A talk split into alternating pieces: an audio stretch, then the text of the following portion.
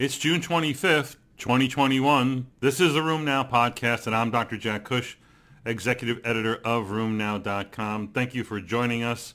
Want to know, do you care about animal models of psoriasis? I don't treat mice. I do treat psoriasis and psoriatic arthritis. What about the conversion of psoriasis to psoriatic arthritis? Is that worth a long discussion or not? Certainly everyone's worried about death. How about death rates in gout and GCA? That usually makes the news, doesn't it? Everybody's concerned about what the FDA is doing these days, so let's begin with the FDA. Today, Friday, the 25th of June, the FDA informed AbbVie that its supplemental new drug application for the use of upadacitinib in psoriatic arthritis and ankylosing spondylitis has been further delayed. This was a PDUFA decision that was supposed to have happened back in March, was delayed then for unclear reasons, but now it seems a little more clear that the FDA is wanting to get its ducks in a row regarding the tofacitinib situation, wherein it's reviewing the safety data from the oral surveillance study. We've talked about that before.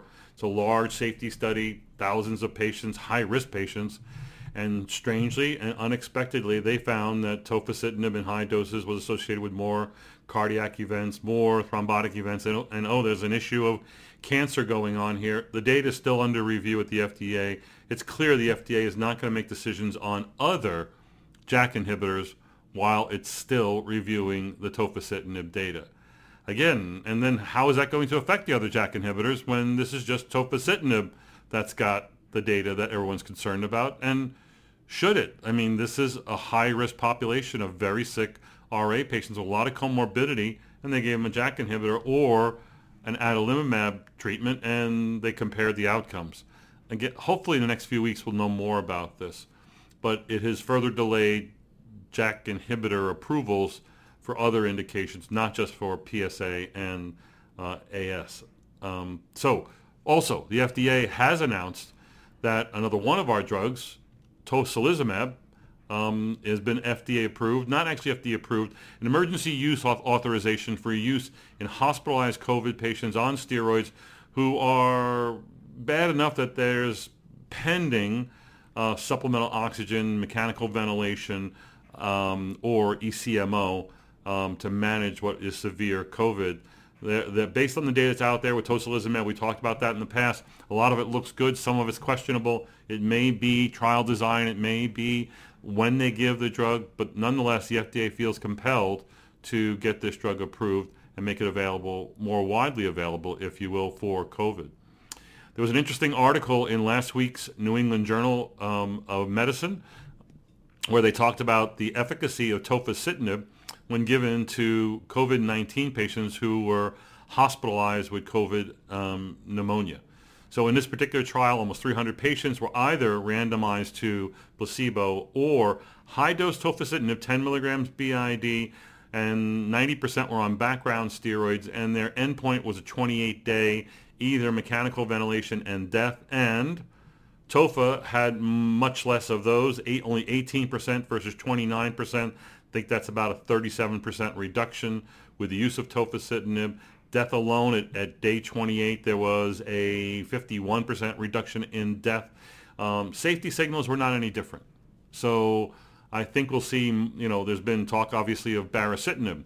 And there's a reason baricitinib may work by itself, and same probably for tofacitinib.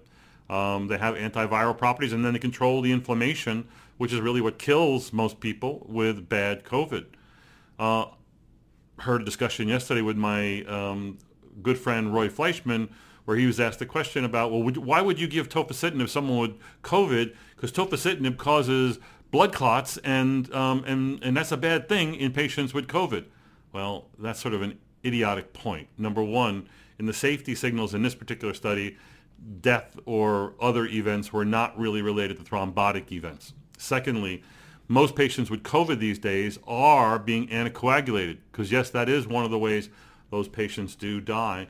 And the contribution of a JAK inhibitor to thrombotic risk is really only great in patients with a prior thrombotic event, the elderly, the obese. Again, the, and the numbers are low. It's like, you know, one to four more VTEs, venous thromboembolic events, per 1,000 patients. It's low, but it's significant in a few people. Bottom line, if you get COVID pneumonia and you're in the hospital, you're going to get anticoagulated. I would not stop the tofacitinib. I would not stop any JAK inhibitor for that matter. An interesting study comes from the uh, Danish population where they looked at GCA outcomes, specifically mortality outcomes, and they showed that there was an increase in um, GCA mortality by as much as 50% in the first year. However, when they looked at it 10 years out, it was also significantly increased, but much, much less so. Suggesting that early on, after the diagnosis of GCA, when the patient's red hot with inflammation, when, the, when you're dumping tons of steroids into that patient, this is a high risk scenario. Steroids probably add to that risk of death. But then again, isn't inflammation driving most of the risk? So really it is the first year that you have to really be careful, watch these patients, treat them aggressively, do what you have to do. You know, there's, as you know, um, tocilizumab is approved for GCA. I think it's a bit shocking how little use there is of tocilizumab in patients with GCA. Um, I know it's hard to get approved sometimes, um, but think about it. You're going to use 60, 80 milligrams of steroids in an 80-year-old guy with who's who just lost his vision doesn't seem like a great idea. I mean, you, it's what you do right away, but I think that there's ultimately going to be a switch more towards the use of IL-6 inhibitors in GCA and large vessel vasculitis like Takayasu's. Only GCA is approved currently. A nice study comes from the Swedish um, Rheumatology Quality Register that looked at the, all their RA patients, actually all patients on biologics were either starting a TNF inhibitor over 4,000 or starting secukinumab and they looked at the risk of developing anterior uveitis. And what, when they compared the drug risk against the adalimumab risk or against the infliximab risk, guess what they saw? That there was no protection from when you were using or starting secukinumab. There was no protection when you were using or starting etanercept. But the other monoclonal antibody-based TNF inhibitors were all equal to each other, and that would include adalimumab, infliximab, and certolizumab. There's an instructional message here that if you're hoping that a patient on secukinumab or IL-17 inhibition is going to control or prevent uh, uveitis, problematic uveitis, that might be an inaccurate, inordinate expectation. Rethink that approach. Uh, a nice meta-analysis of, of four studies. Turns out there's not as many studies as I thought there were. And I have previously reported that the use of allopurinol does lower the risk of um, cardiovascular mortality in gout. In this meta-analysis, they showed that there was no clear association, that there was some positive data, but probably a little bit more negative data showing that the use of urate lowering therapy specifically with allopurinol was not associated or not clearly associated with a lower risk of all-cause mortality and then maybe even cardiovascular mortality. So more research is needed there. I think it's not that clear, simple a story. I think it has to do with what dose you're using, who you're giving it to, what the other cofactors are that might contribute to mortality and cardiovascular mortality. Um, I like this particular report. It's about why our patients are not taking the COVID-19 vaccine. You've seen them. I've seen them. It's a little bit exasperating. It's a tough, dis- a tough discussion to have at the end of a visit but it needs to be had, and you need to be the person with strength driving this discussion.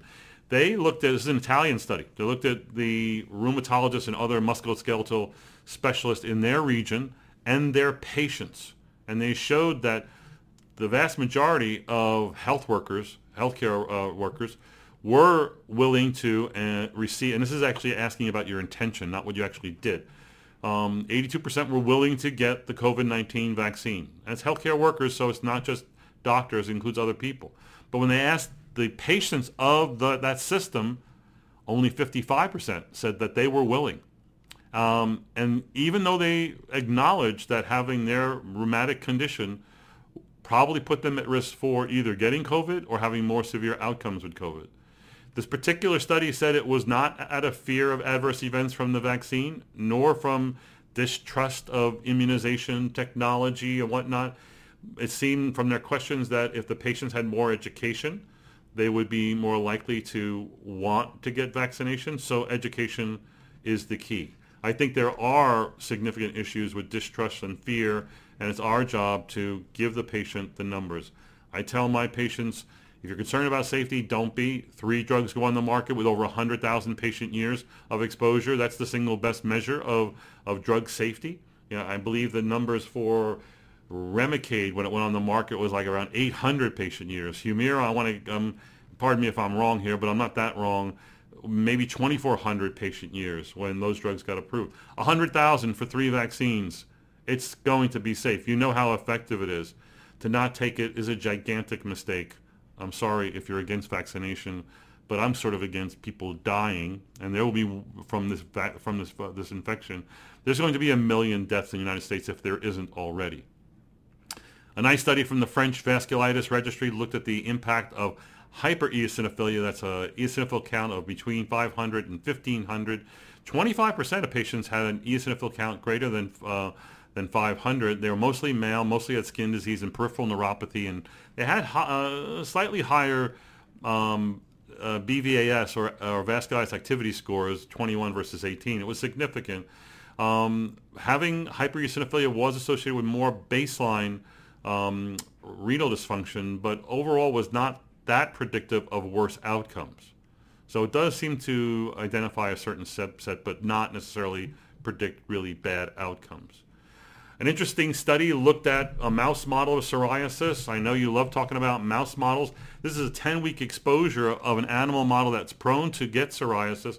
And they either gave them um, a, a, healthy diet, like a DASH diet, or a Western diet high in sugars and fats, uh, and showed that the, mo- the, uh, the mouse that um, received the Western diet were more likely to have a dysbi- intestinal dysbiosis, more likely to have skin psoriasis and psoriatic arthritis, more likely to have increases in um, IL-17, uh, gamma delta T cells, and uh, Th17 dependent cytokines. So basically, the um, diet was driving and stimulating IL-23 mediated disease uh, and giving you all the biologic profile and clinical manifestations suggesting that diet could be very important. We know diet's important. There's good studies showing that uh, weight loss and diet can not only um, uh, help to treat, uh, ameliorate disease activity, but also prevent disease activity in psoriatic disease.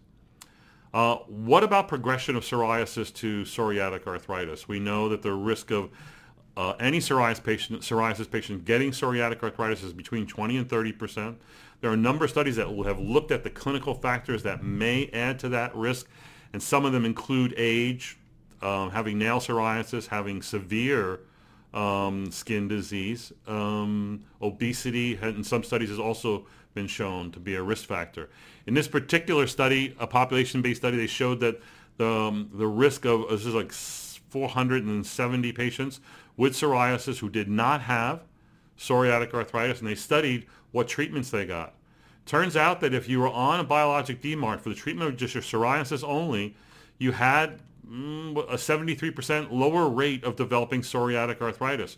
1.2 cases versus 2.2 cases per 100 patient years biologic treated and UV, UVB treated patients. So there's been one other study that also suggested that um, use of biologics may prevent the development of psoriatic arthritis. That's kind of interesting, kind of cool. If you might think of psoriasis as being preclinical psoriatic arthritis, and why wouldn't more aggressive treatment um, help to prevent the development of arthritis? Now, can we extend this to other diseases like lupus or RA? I don't think so. I think we need data to actually tell us how to treat those patients who have preclinical disease. But I like this study. I think it's going to help inform further studies. Um, lastly, an interesting study comes from um, uh, Mieke Hazes' group that have previously studied about disease activity in pregnancy. They're PARA studies. They have a new study called the pre-CARA study where patients who are either just pregnant or wanted to be counseled about getting pregnant and conception and drugs and blah, blah, blah, blah, blah. The interesting thing about the pre-CARA study is that there's an algorithm. It's a treat to target algorithm. It starts with counseling. It's then if you have disease activity and you're pregnant, they, they either give you prednisone up to 7.5 or hydroxychloroquine and sulfasalazine. Then they graduate to TNF inhibitors. Anyway, this 309 patients who were treated with modern therapy in the pre-CARA trial, um, there was uh, almost 200 live births, and half of those were on TNF inhibitors during the pregnancy. Interesting. What they did show was that patients in the more recent study, the pre-CARA study, had less disease activity going in, and that's actually maybe the most important part.